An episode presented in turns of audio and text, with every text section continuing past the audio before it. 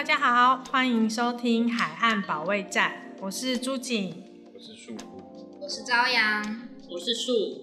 我是豆丁海马，我是陆月。哦，对，我们今天有一个就是同样是海志的伙伴，然后是陆月，然后他也今天参与了我们的录音。然后今天我们很特别是，我们化身为就是影评人的角色。就是有一次我在那个逛网站的时候，不小心滑到了一个活动，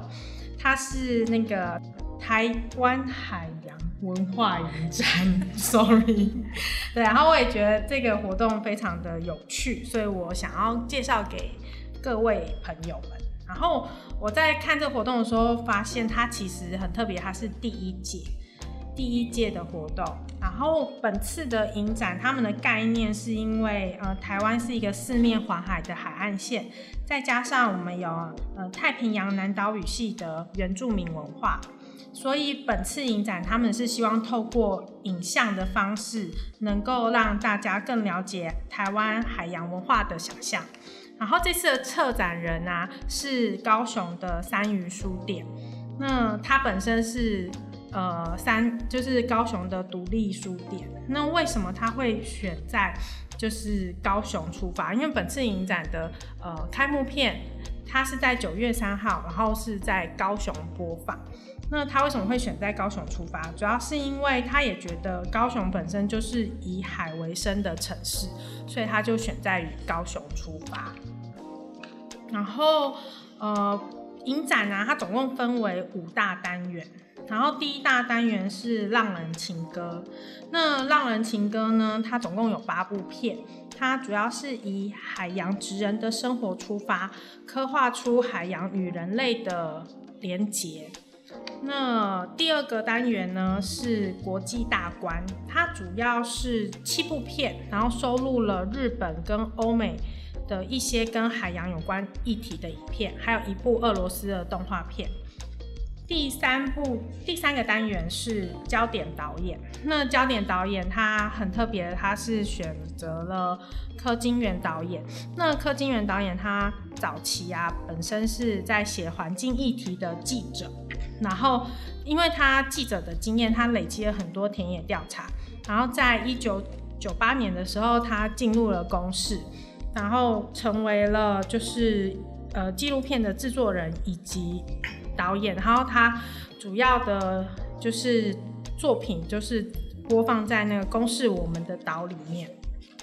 然后第四个单元呢是在地浪潮，它主要收录了六部片，是关于呃区域跟地方的创作电影。最后一个单元是青年的岛，然后总共是由十二位青年导演，然后总共有十二部充满海洋情感的青年短片。对，然后我觉得还有一个很有趣的是，其实这一次的影展啊，有个活动是，其实在家也可以线上看影展，就是透过 MyVideo，然后树湖其实这一次也是有用，就是租了一部片，然后一部片只要三十五块，然后你就可以在家看影展。那接下来树湖要不要讲一下你今天要介绍的片是什么？这一次就是因为这个海洋影展这一部片啊，它它的那个开场顺序是从高雄开始，而且它不是每一个呃每一部电影在每一个地方都有上映，所以后来我是挑了我自己想看，但是可能在台北没办法看的一部片，叫《禁忌的海女》。那它是二零一八年拍摄的，那在拍摄地点在韩国，导演是吴灭，它是一部剧情片。那它的这个拍摄地点是韩国的济州岛。它描述是海边的一个小渔村。那你，我觉得这部片蛮有趣的，就是它片头一开始啊是拍摄那个海女在海里面采集的画面，然后同时另外一个画面，它是一个水族馆的美人鱼的潜水员。那它就是两个画面这样互相一直交换。然后那时候我看的第一个感想就是，就是这两个人啊，这两个角色他们都是靠着海。为生的，就是他们是在海面下求生存的人。那那这个渔村啊，它其实跟我觉得就是当初会挑这部片，还有一个原因是因为，呃，台湾、日本还有韩国是少数有海女文化的国家。那呃，我有看过马岗的海女，但是我对于其他国家的比较不这么了解，所以我想说，也许看过这部片之后，会有一些进一步的认识。那我先描述一下，就是它这个渔村啊，其实面临的问题也蛮像，就是说它片里面有提到说啊，因为那个渔获量下降，所以这个渔村的经济发展有点限受入受到。这个现实的那个困境，那后来地方政府就有意去发展这个海女文化，作为当地的一个经济的命脉、经济的发展。那这个渔村的轮廓就是人口少，然后大多数都是年龄偏高，而且有人口外移的情形。然后也可以在剧中看到，就是有男女比例失衡的情况，因为大部分的男生可能都都会离开这个村落，然后到都市里面去发展。然后我就是有一个很有很有趣的，就是村长。村长他是一个大概三十几岁的男性，然后他当时在村子里面啊，呃，他们几个人在聊天下棋，然后那个韩国的，就是芭蕾水上芭蕾舞的教练，他进来村子里面的时候，他看到就惊为天人，想说怎么有这么漂亮的女生？然后而且海女还是说芭蕾舞者？芭呃水上芭蕾舞的教练，对，因为这部片它就是呃地方政府为了要发展这个呃观光海女的文化，然后所以说他们呃自愿去去担任一个比赛的水上芭蕾比赛的一个开场的舞团，呃一个团体，对对对，然后他们就组合了一个教练，然后请他们把这边村落的海女。带起来，然后一起去跳那个水上芭蕾。对，那原本计划是这样，当然后来就是有点不太一样。所以当那个教练走到那个村门口的时候，那个村长看到就想说：“怎么有这么漂亮的女生？心花朵朵开，呃，时间都变慢动作。”他不是有说我是最最年轻的村长？我他从来就看到人都讲这句话。所以所以最后后续发展要由我们自己去看才知道。当然了、啊。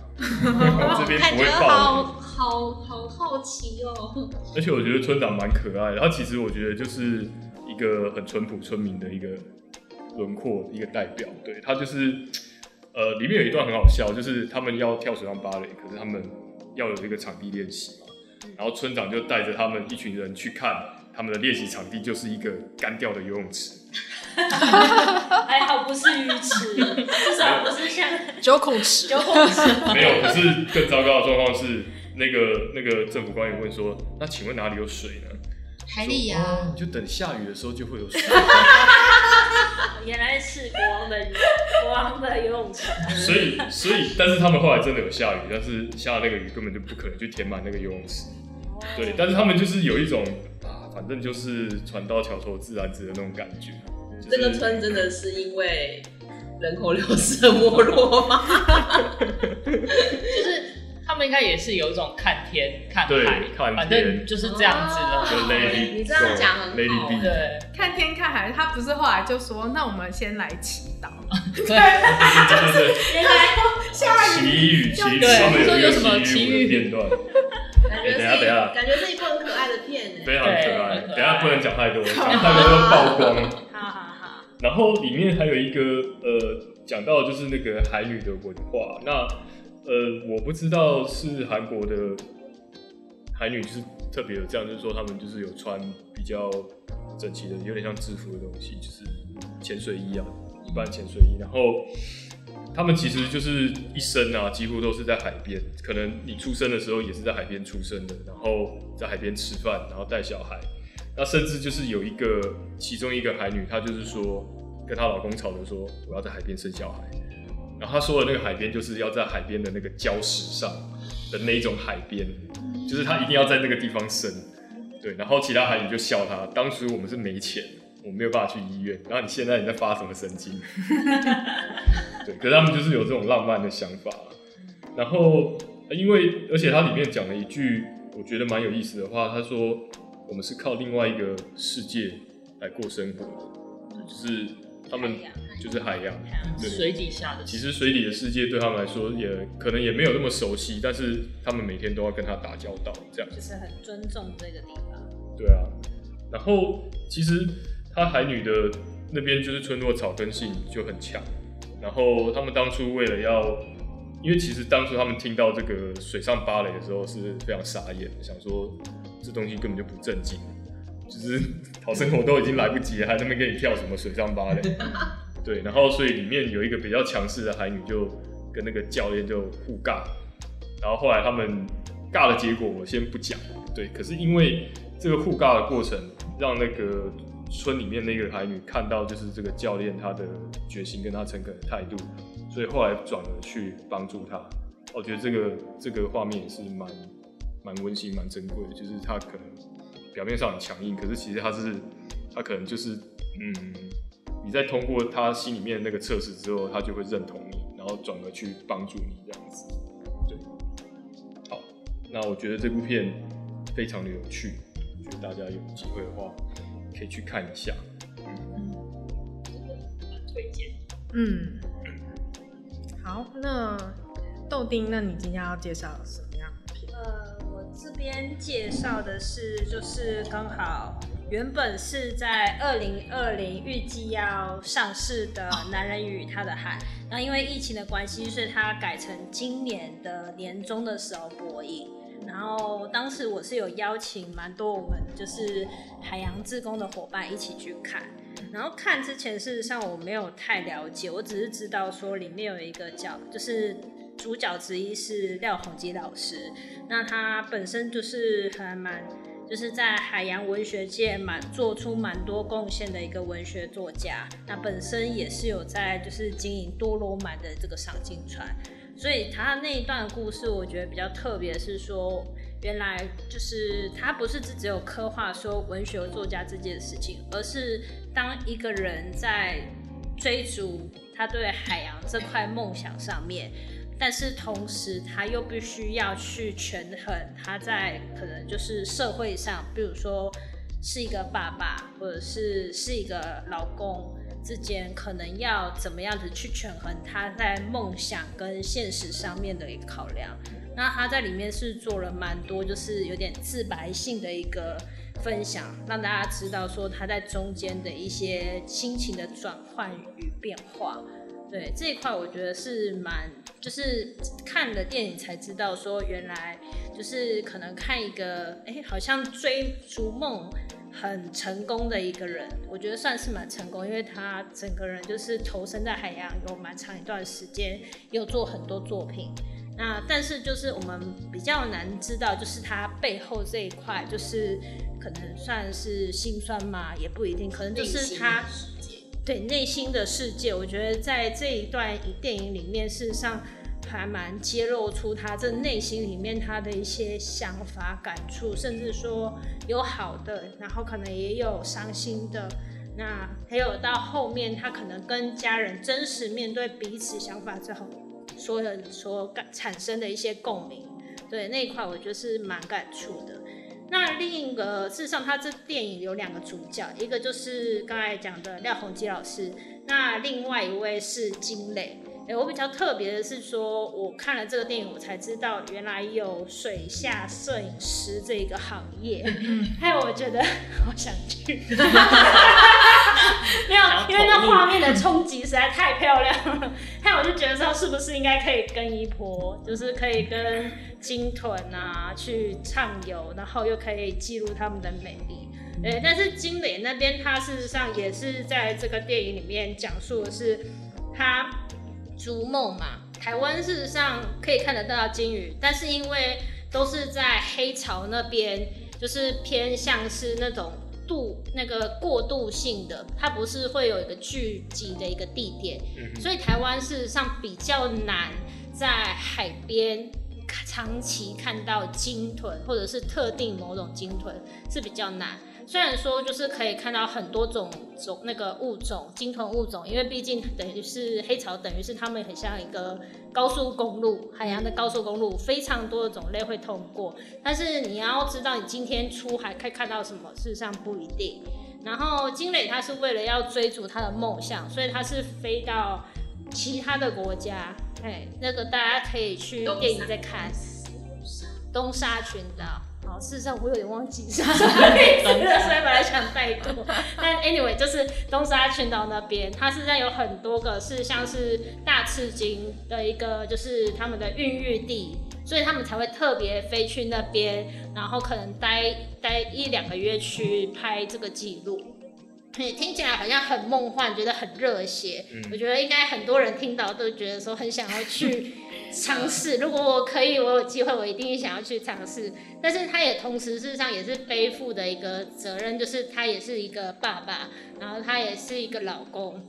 所以他也有时候有分享说，他就是在追逐这段梦想上面。他是怎么跟家人去就是沟通？我觉得他这一块是比较多是沟通，就是说我该怎么去在照顾家人。他事实上有跟他家他老婆有做一些工作上的一些调适，不是让一个这那个家庭的重担只放在其中一边。所以我觉得他在这一块讲的是比较多，就是他跟家人之间，如果说他想要追逐梦想的话，那家人可以给他什么样的一个资源？那他又可以怎么样的去协助家人，不要让他们的重担这么的厚重？所以整出电影事实上整个来讲的话，我觉得是算是今年有看到的海洋电影，算是新奇，然后也是蛮特别。然后感触也很深，因为真的很难知道像这些职业的人，他们内心背后的一些想法，或者是他们面临的困境。所以有机会啊，我是觉得，就是虽然他那个年终播完了，但是大家还是可以到就是那个我们的那个海洋影展、海洋文化影展，或者是线上白 D video 都可以去观看。嗯。是我们你今天要介绍的是，呃，我今天要介绍的是呃水陆远洋纪行，然后它是在那个在地浪潮这个分类里面，然后呃其实。就是如果比较刚刚那两部电影，这部电影就是完全是纪录片的性质，而且非常写实啊。对，非常写实，好，相对会有一点点沉闷。其实，的好，那呃，好，这但我其实也有一点点偷懒，因为其实这部片是之前我们在做，就是我们在做海洋，我们海志自己的读书会的时候，其实就有看过这部片。然后，其实我觉得把这部片再挑出来，就是放在这次的影展里面，我也觉得也蛮有趣，而且其实应该算是蛮有意义的。的一个选择，因为我自己也是看了这部片之后才知道，台湾其实，在所谓的远洋渔业里面，就是在世界的远洋渔业里面，其实是占一个蛮大的呃，对比重其实蛮大，就是我们的产量啊，我们的渔船量，其实在世界上面是数一数二的。那呃，但是我们自己台湾可能有时候我们，因为我们可能太靠海了，所以海鲜这件事情对我们来说真的很习以为常。所以，我们其实也不太会去看，说我们平常吃的海鲜是从哪边来的。那我也是看了这部片之后，我才开始去，就真的是比较接触比较多。就是他们这个呃水路纪行，他们其实是就是这个纪录片的导演，他是跟着一艘远洋渔船，然后到了阿根廷那边去捕呃鱿鱼。哦，这就是我们常常有时候现在有时候会出现阿根廷鱿鱼。然后就是其实中秋节烤肉的时候 吃的，对，没错，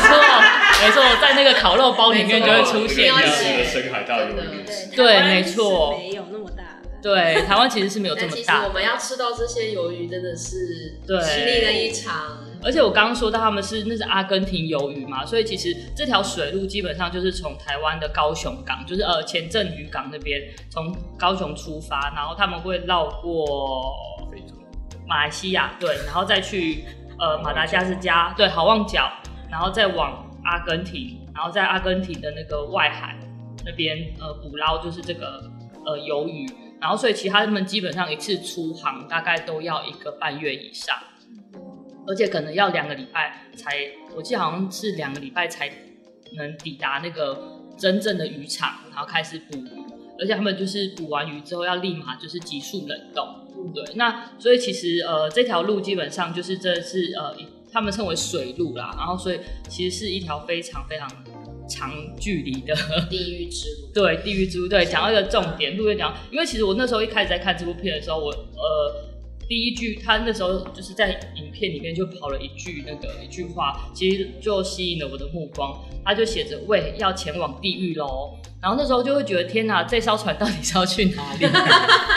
对，但是后来再看，就是因为其实这这部片里面主要是讲这些远洋渔船上面的渔工的呃，不能说议题啊，但是至少就是希望可以呈现这些渔工在这个渔船上面对他们的生活方式、他们的现况。那其实他们就是，我觉得他应该是跟就是这个导演啊，这个卢导演，他其实在呃哦，这部片是二零一七年的时候，然后二零一五年他跟着这个船出海，然后其实这个导演在二零零九年的时候，他就已经有在高雄的前镇港拍了呃另外一部纪录片，其实也是跟就是这一艘远洋渔船的那个呃应该是大副吧。对，大副，其实在那二零零九年就认识了。那我会特别讲，是因为其实他是跟这个就是船长啊，还有这个大副，其实一定是建立了很好的关系。他才有办法登上这艘船，因为其实像这样子远洋渔船，其实他们呃 很多秘辛，对，很多秘辛，没错，对，可以看到一点点的，对，就是会有很多的辛苦啦。嗯、那其实真的呃说要这样跟着船，然后出去一个多月这样子的拍摄，其实呃我觉得一定要有很深厚的信任感才有办法。嗯、对，那会被丢下海。对，说到丢，其实呃一开始会讨论到，就是那时候我们会讨论到水路，会想要看这部纪录片。其实也有一些新闻，就是有提到哦、呃，台湾的一些远洋渔船就是对渔工很不好，然后就是对会发生一些海上的喋血事件。那因为其实真的，你一艘船出去，就是这一艘船的一起共生死嘛。但是你当你航航行到就是大海的时候，其实你周遭一定是方圆百里，可能就只有这一艘船。就只有你这条船发生了什么事，还真的没有人知道，没办法再发现。对，我突然想到一个很老的梗，就是以前那个赌神，他们都很爱在公海上面。对啊，我知道啊，对，解决，对，就是大概是公海就可以杀人了。对，没错，就是大概是那种感觉。所以你可以想象，就是这些。呃，外籍渔工，因为台湾毕竟还是呃劳动市场，其实还是相对花费比较高嘛，所以他们其实，在船上一次出去，大概都有三四十个渔工要跟着一起出去，然后花粉当然会选择就是比较低价的外籍劳工。那他们这样跟着出去，其实对这些外籍劳工来讲，相对的，就是真的可能有一种好像是要出发去地狱的感觉，因为有太多的不安，而且有些人可能是第一次就是跟着这条船一起出去。然后，所以其实我觉得在这部纪录片里面啊，就是呃，这个导演他其实是真的很写实的拍了这些渔工在船上的作业情况，对作业情况，然后还有他们的生活，然后包括其实有几幕我印象蛮深刻的，当然就是他们的作业啊，就是那个动作要非常迅速，然后还有就是呃船员受伤，就是可能是第一次上船，然后不太熟悉那个作业的状况，因为呃要急速冷冻。然后，所以其实，在那个低温的情况之下，如果你动作不快，然后如果你又没有很手脚力度的话，其实是很容易冻冻伤。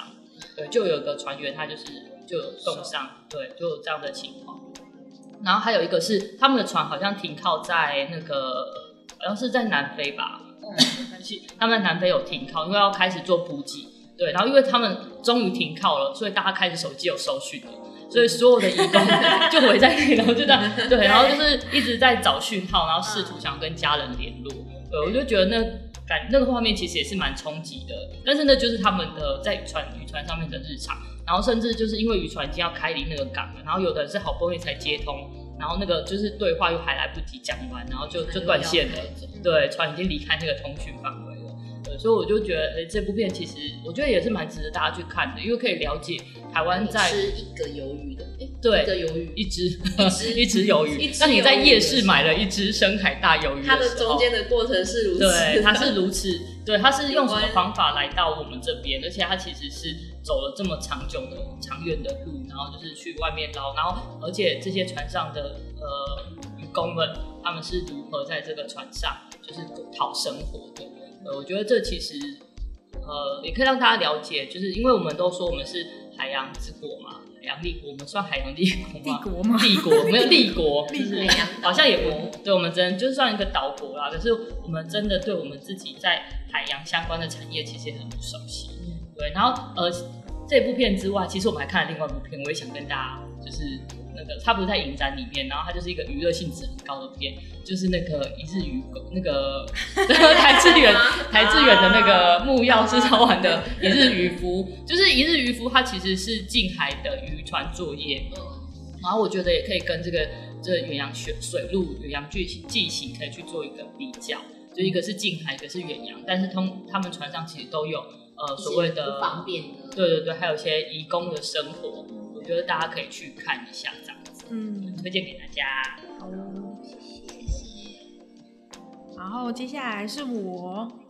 我要跟大家介绍的是，就是焦点导演这边的电影，然后就是柯柯导他在二零一四年的纪录片。嗯，余生共有。那这部纪录片，就是你刚刚有讲纪录片，真的，我觉得每次看纪录片都觉得 都会有一种特别的那个特别的心酸，对，然后就觉得很痛苦，而且太真实，对，很真实，而且纪录片，我这部纪录片大概有两个钟头。是比水路还长，然后我真的是分很多段，因为有时候看到太难过的地方，是从早看到晚。我真的是有的时候是很，就是看完觉得哦好不舒服，我先关掉一下，很揪的感觉，很揪的感觉，我就会关掉，所以我真的看很久。对，然后这部纪录片的主角是就是金沙，就是我们俗称的豆腐沙。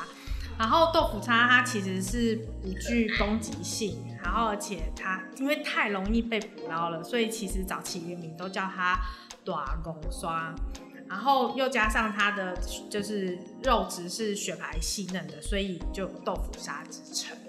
对，然后这部影片其实主要是分为两个部分，第一上半段部分叫余生，下半段的部分叫共有，所以这部电影就叫做余生共有。那余生的部分，它主要是介绍台湾如何从就是金，就是台湾的渔民早期他如何呃。捕捉金沙到保育的部分，然后第二部的部分是共游，共游就是透过我们就是本部纪录片的第二个主角华讯，华讯他本身是海大金沙研究团队的研究生，然后透过他的视角，然后去呃看他如何去抢救金沙，然后跟就是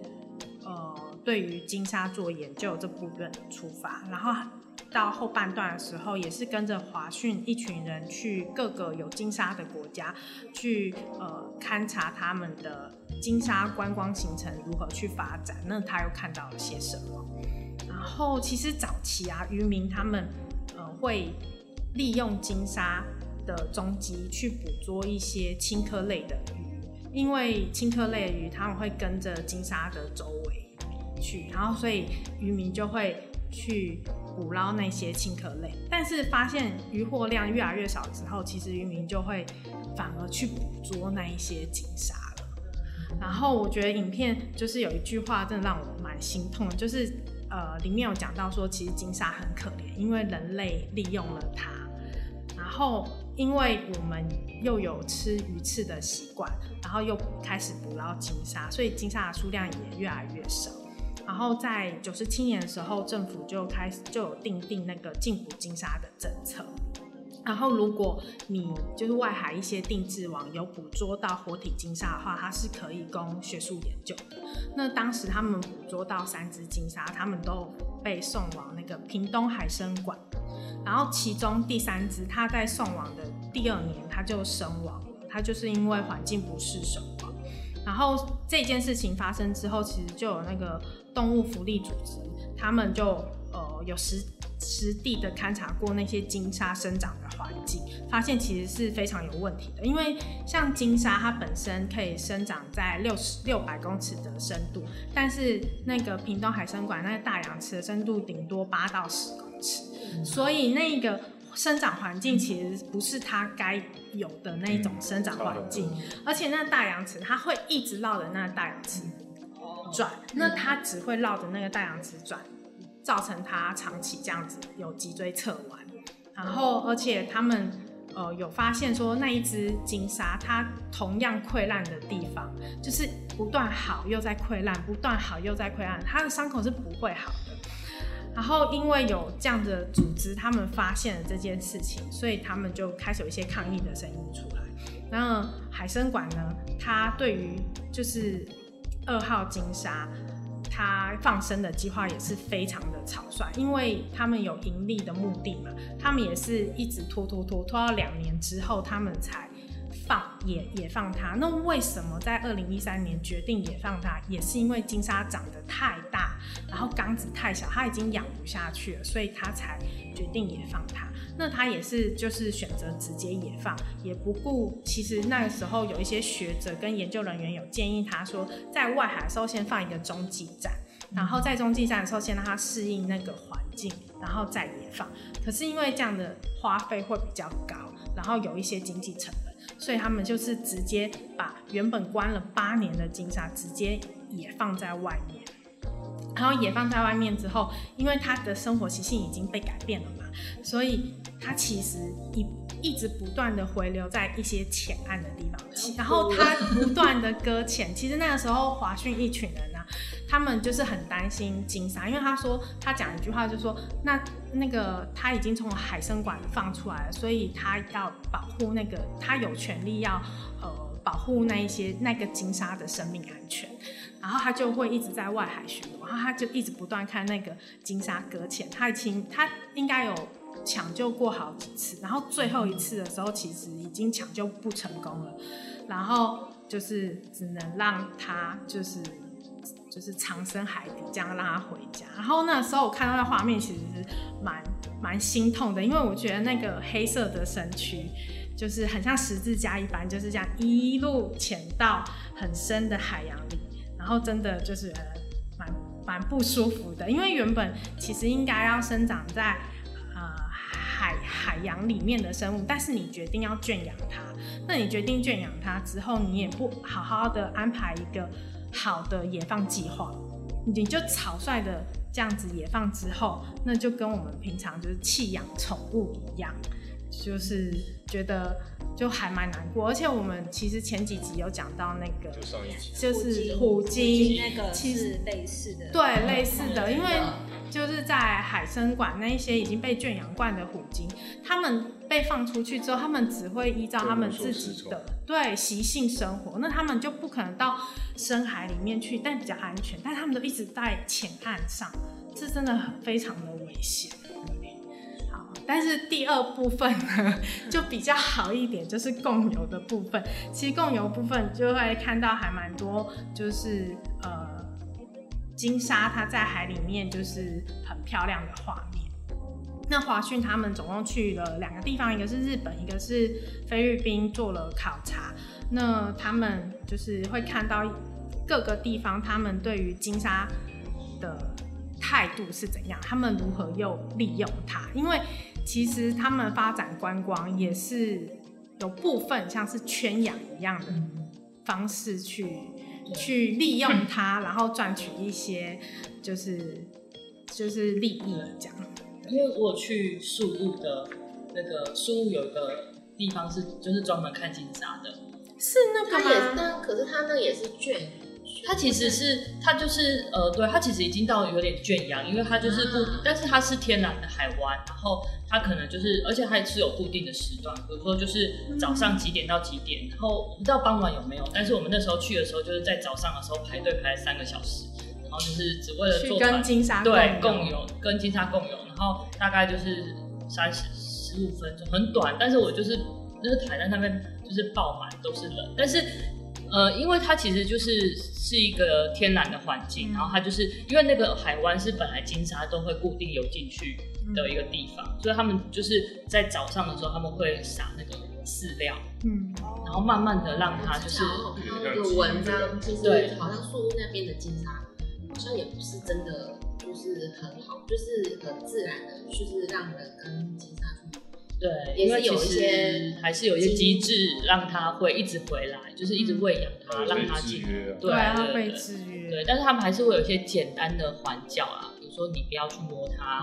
然后就是呃，大概是它有哪些习性。对，但是如果你看到那个人潮这件事，嗯，很可怕，对，是蛮可怕。直接做个 special。就是那三个小时，某一块的海域上空会一直有人，有一个有一群人在一直下水饺。对 对，真的。然后水饺捞起来，然后再下另外一批的概念。这么多，像生态旅游是好还是不好？其实不太好，因为就是刚刚他讲书屋，然后影片中他介绍两个菲律宾的小岛，然后第一个就是像你讲的那个，我忘记那岛的名字，因为我原本一直以为那个是一个就是真的很天然，就是哎、欸、可以真的人跟金沙的接触，然后是很自然的。然后我也是有一次在查，也是很想去，然后就是那边查那个资料，才发现有一个文章写写这个他们那边的行为其实也不完全是。对啊，因为就是。去等于说引诱他固定一定会在某个时间出现。嗯嗯，那我这边他影片中介绍到第一个应该是 Osolo，然后 Osolo 他其实是他们是说早上六点他们就会固定去喂养，对，然后他们在那个海域啊会固定会来六到七只，那。对啊，就是它明明就是一个海里面最大型的动物，但你就像热带鱼一样，就是喂养它，然后人就坐在上面观察它，就就觉得蛮吊诡的。然后其实那影片中还有提到一点，就是呃，他们去访问当地人，那他们已经固定喂养成习惯之后啊，他们发现其实金沙有一些就是固定那边金沙有一些很奇怪的伤口，那当地其实有。那个呃，就是有个意大利的团队嘛，好像长期在那边做研究。那他们研究发现，其实是金沙，因为他就是太相信人，然后他遇到船，他就以为你要喂他，然后他就去撞，就他已经离开了那个比较安全海域，他去别的海域，他就去撞那个船，但那个船不知道，所以他就是会受伤在一个很奇怪的地方，可能嘴巴附近。嗯，对，所以就是因为他已经养成习惯，他就是习惯可能看到人然后去讨食，他以为人类就是会喂他东西，像像流浪狗 不要再讲了，那部片真的好沉重哦。对，然后，然后，然后其实像华讯他们啊，因为他们其实影片中，呃，他们。也有在介绍，他们其实长期在，好像从二零二零二二零零二年开始，他们就为金沙做一个卫星标签。那他们就会呃去观察金沙的那个回回流情形，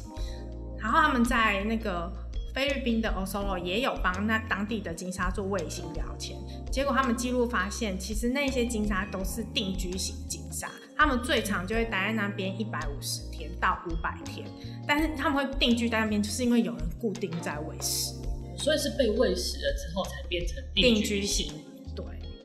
然后反观，其实他们有介绍另外一个呃菲律宾的岛屿叫做董寿，然后董寿它的做法就比较自然，它其实是呃游客们去外海，他会开船带游客们去外海，然后去到外海之后下潜追逐金沙。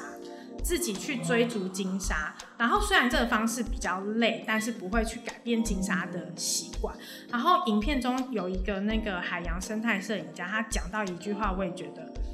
就是蛮能感同身受。他说，追逐星沙是一个比较辛苦的过程，当一个人辛苦之后，他获得的报偿，他才会感恩。然后你可能在水下踢个两分钟才会看到他一眼，这种辛苦的价值是很平衡的，人类的情绪也会跟着升华，而且尊重也会跟着来。然后我觉得啊、哦，这句话真的是很 很让人 对，所以其实当人跟警察相遇，是温柔的共游，还是我们会伤害他呢？对，我就是如果大家对这部影片有兴趣的话，真的可以。去影展看。好，那最后就是换我啦。我要介绍这一部是九月三号，其实高雄首映平安会。那我第一次看的时候是台北场，在华山看，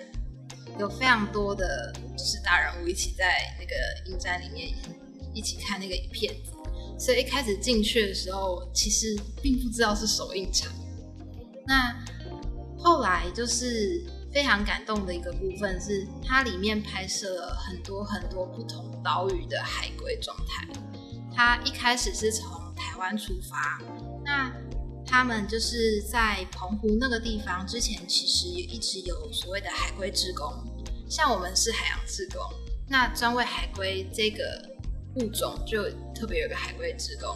在那边，就是守护他们。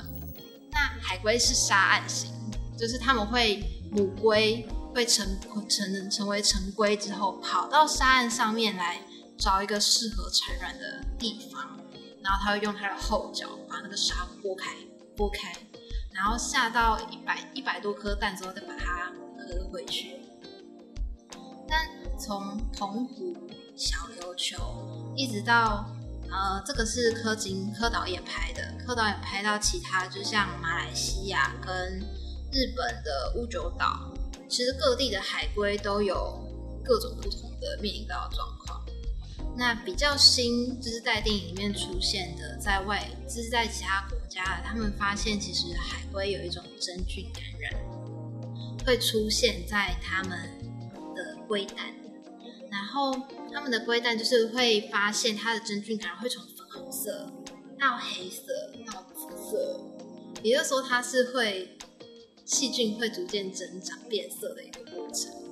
那你可能以为可能就那些被感染的海龟跟那窝蛋的事情，就殊不知那些细菌是会寄生在沙子里面。那沙子里面再经过我们的风吹雨打这样扫过来，然后台风再这样扫。过来就会把整个窝蛋挖出来，所以借由沙子会从这一窝传到另外一窝。那这部片子我觉得也有就是很轻松的一些菌，它是怎么？那些菌现在不知道，研究研究还所以是会对，所以它只要长的那些那一窝蛋都不行，就是那片沙滩都不行，那片沙滩，那片沙滩都不适合。在下龟蛋，但你要去裁剪才知道，海龟怎么会知道？所以他们如果蛋跟蛋之间，如果一窝跟一窝是很近，像日本的屋久岛，他们的龟是赤蠵龟，那他们的海龟的那个蛋一窝一窝都很近，近到就是职工们可以走到海滩上面，看到某个时间看到很多的小海龟一起破壳。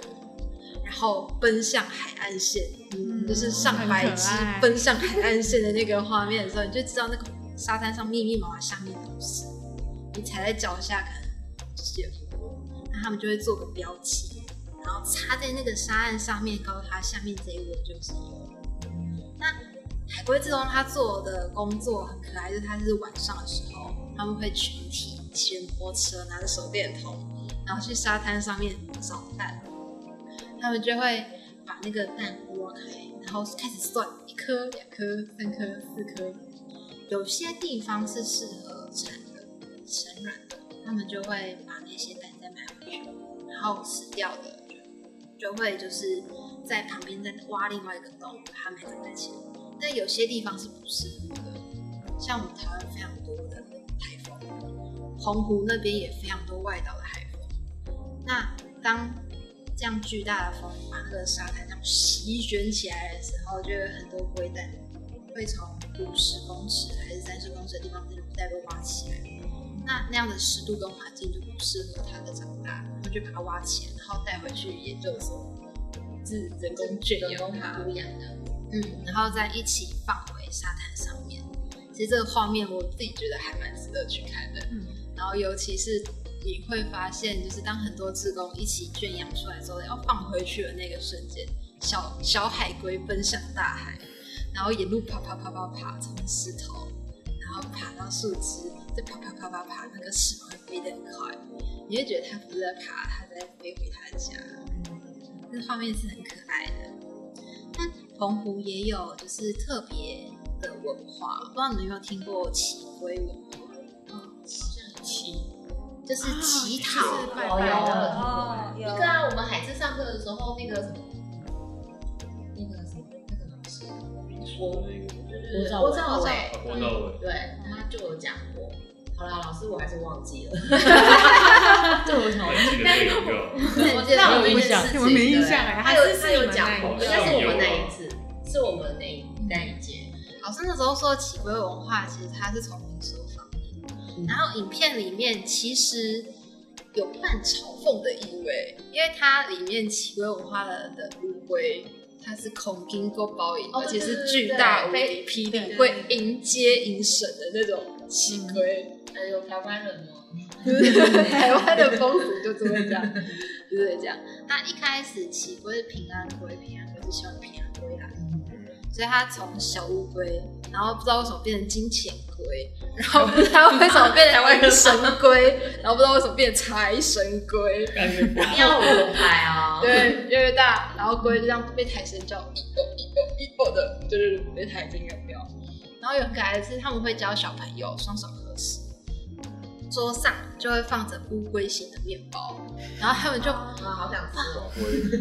那个新民共哦，你要甲亢哦，爱平安哦，啊就宝贝啊，新民过后就不会过几遍，然后小朋友就剪剪剪又剪一次，然后后面每个小朋友不是看不会是看面包，不是看神明是看面包，这是一个很可爱的很可爱的动物。然后它也有一个就是。很值得我，我觉得很值得介绍的部分是那一场海龟姐姐有来。嗯，那海龟姐姐她是在小琉球，她长期是在小琉球研究，之前也是从海龟志工一起来的。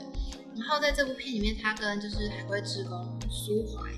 嗯，一起做这样的事情。他们在澎湖有一个咕咕壁，嗯，你可以想象小琉球，嗯，对，我们这次有，我们这次有拿到。没有拿到咕咕币，小琉球咕咕币，对，小琉球咕咕币，对，咕咕币是一个，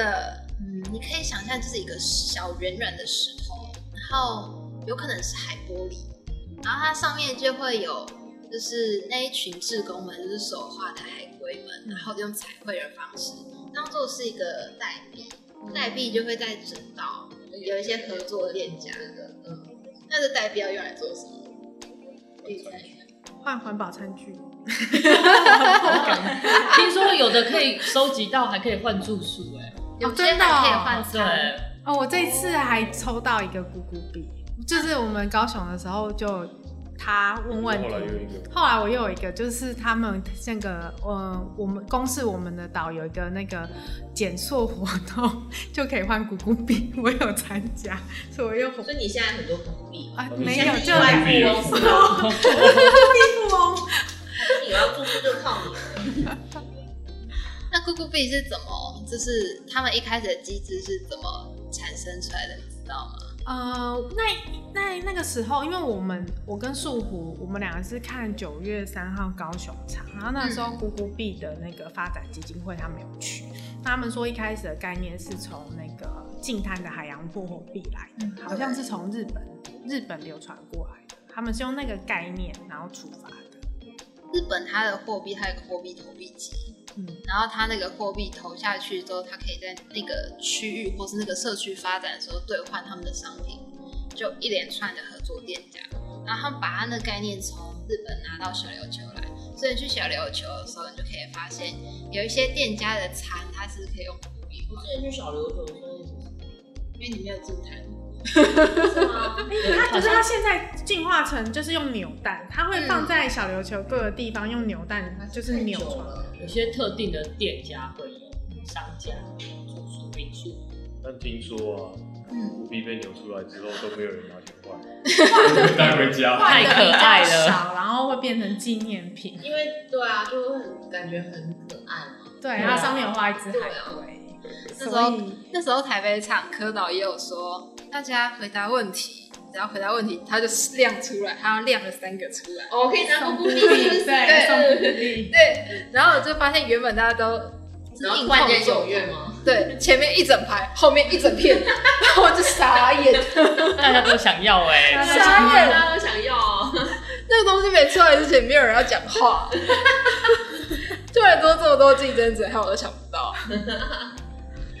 反正这部片就是有很多很多很可爱的重点，然后也也可以看见各地的海龟它是怎样的活动运作。然后如果你有兴趣的话，可以一起来这个影影展，一起参与我们这些所有所有所有的影片。嗯，然后好像现在我看手册，现在从台南、台中、台北、桃园都还有一些影片可以可以。可以去换，去预约。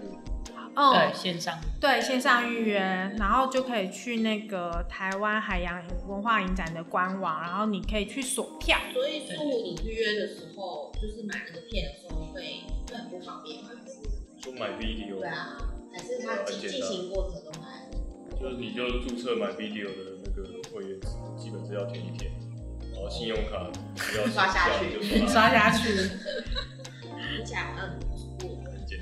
不会啊，两杯咖啡而已。对啊，而且一部片才三十五块，对，便宜的，啊，还可以跟朋友分享。对，大家可以就是一起看，有没有？对啊，真的。我这边有一幕哎，大家大家买一片来看啊。现在开始选，他们好像有脸书哎，我看他们就是脸书上面就是也有，就是会说哎，接下来可能会有哪边有放映啊，嗯，对，可以上脸书，嗯，所以希望大家可以呃，就是知道这个讯息之后，然后可以一起参与这个活动。第一届，对，这是第一届哦，很特别第一届，还有蛮多蛮多电影，事实上我们还想再介绍。感谢文化局，三语书店，主要主要的那也是没办法，我们也不需要透过他。感谢三鱼书店，好，对，好，台湾海洋文化影展欢迎你，好，谢谢，谢谢大家，拜拜，谢谢大家，拜拜。拜拜。